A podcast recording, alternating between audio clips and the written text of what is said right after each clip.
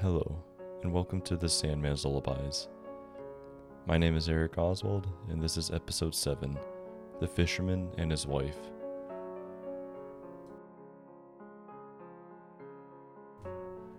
There was once upon a time a fisherman who lived with his wife in a pigsty close by the sea, and every day he went out fishing, and he fished. And once he was sitting with his rod, looking at the clear water, and he sat. Then his line suddenly went down, far down below, and when he drew it up again, he brought out a large flounder. Then the flounder said to him, "Hark, you fisherman, I pray you, let me live. I am no flounder really, but an enchanted prince. What good will it do to you to kill me? I should not be good to eat. Put me in the water again and let me go." "Come," said the fisherman, "there is no need for so many words about it. A fish that can talk I should certainly let go anyhow." And with that, he put him back again into the clear water, and the flounder went to the bottom, leaving a long streak of blood behind him. Then their fisherman got up and went home to his wife in the pigsty. "Husband," said the woman, "have you caught nothing today?" "No," said the man, "I did catch a flounder who said he was an enchanted prince, so I let him go." "Did you not wish for anything first?" said the woman. "No," said the man. "What should I wish for?" "Ah," said the woman, "it is surely hard to have to live always in this pigsty, which stinks and is so disgusting. You might have wished for a little hut for us. Go back and call him. Tell him we want to have a little hut. He will certainly give us that." "Ah," said the man, "why should I go there again?" "Why?" said the woman. "You did catch him, and you let him go again. He is sure to do it. Go at once." The man still did not quite like to go, but he did not like to oppose his wife either, and went to the sea. When he got there, the sea was all green and yellow, and no longer so smooth. So he stood still and said, "Flounder, flounder in the sea, come, I pray thee, here to me. For my wife, good Ilsebil, wills not as I'd have her will." Then the flounder came swimming to him and said, "Well, what does she want then?" "Ah," said the man, "I did catch you, and my wife says I really ought to have wished for something. She does not like to live in a pigsty any longer. She would like to have a hut." "Go then," said the flounder. "She has it already." When the man went home, his wife was no longer in the sty, but instead of it there stood a hut, and she was sitting on a bench before the door. Then she took him by the hand and said to him, "Just come inside. Look now, isn't this a great deal better?"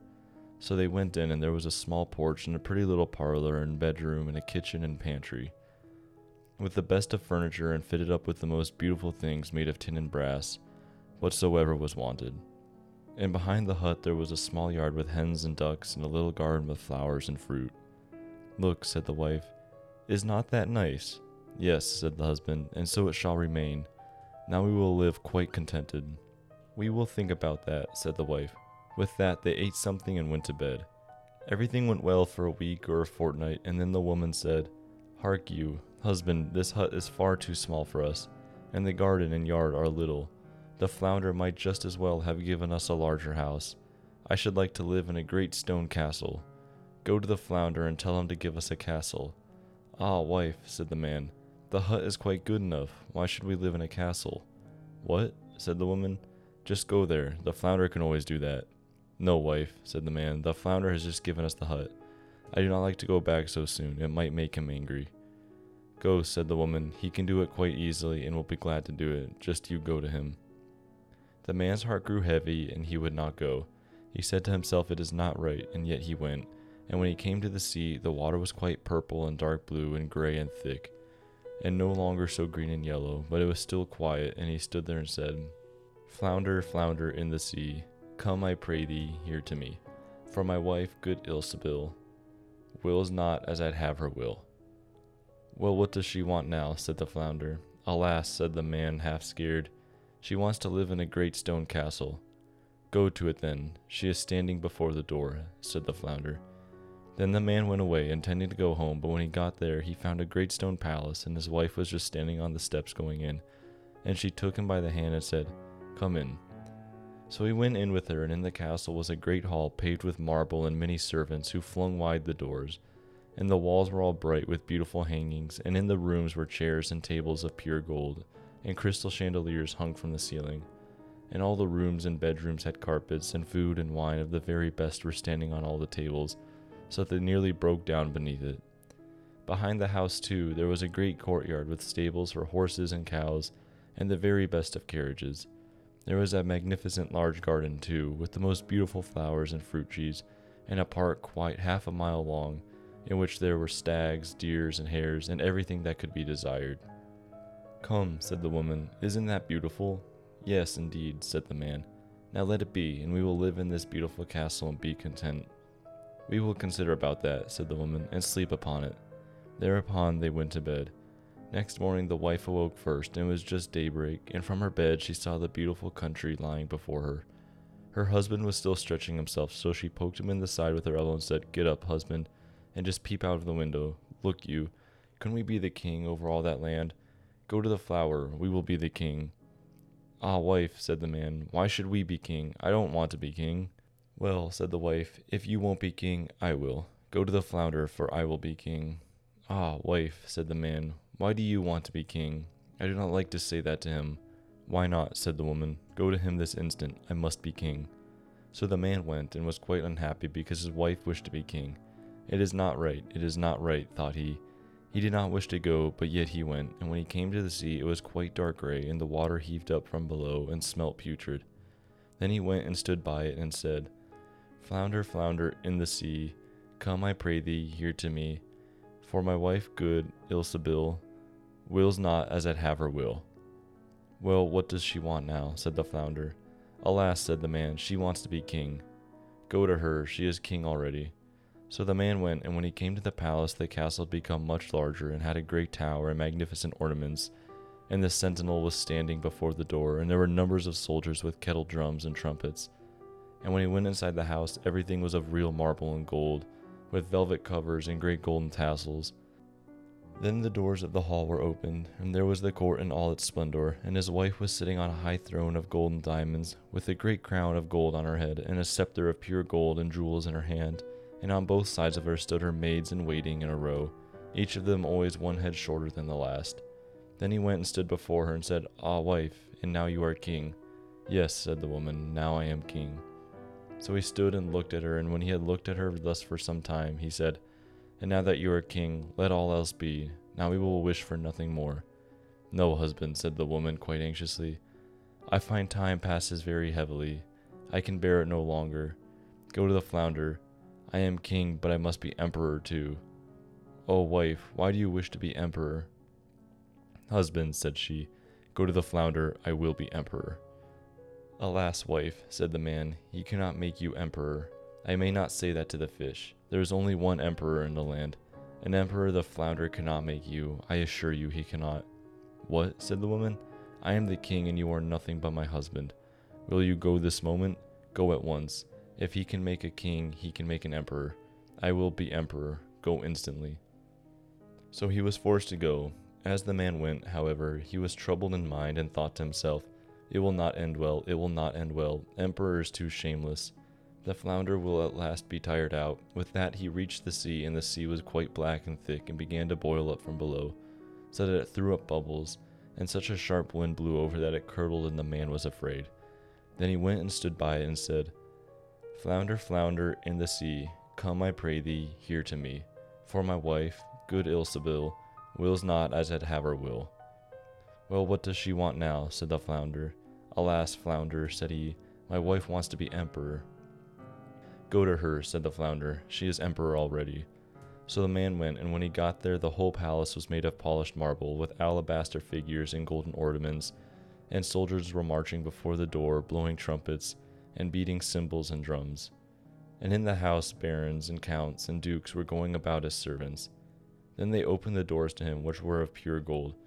And when he entered, there sat his wife on a throne, which was made of one piece of gold and was quite 2 miles high.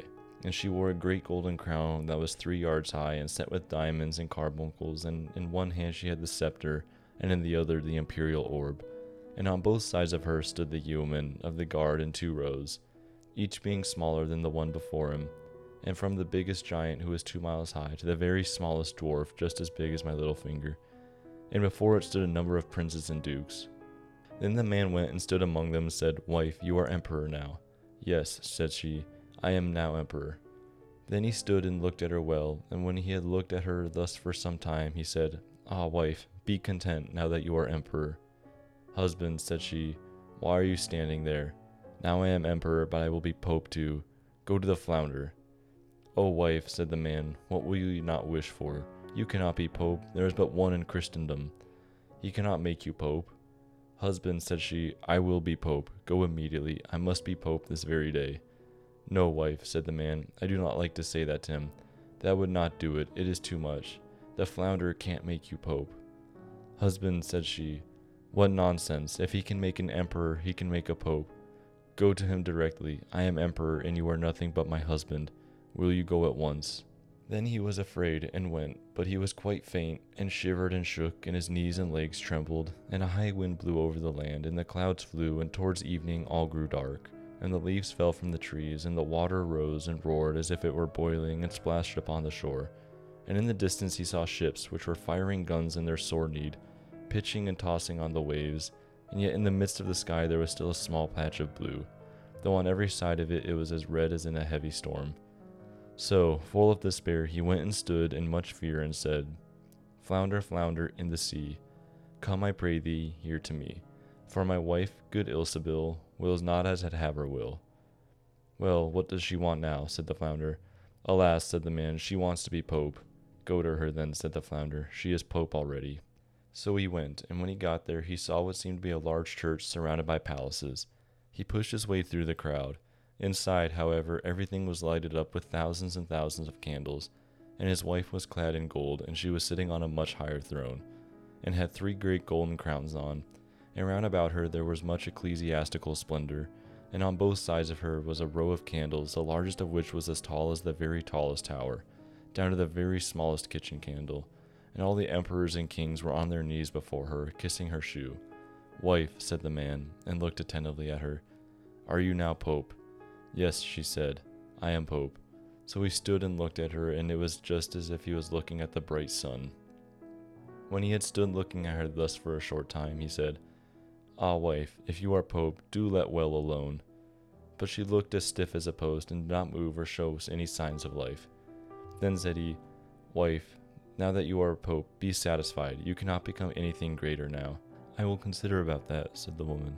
Thereupon they both went to bed, but she was not satisfied, and greediness let her have no sleep, for she was continually thinking about what there was left for her to be.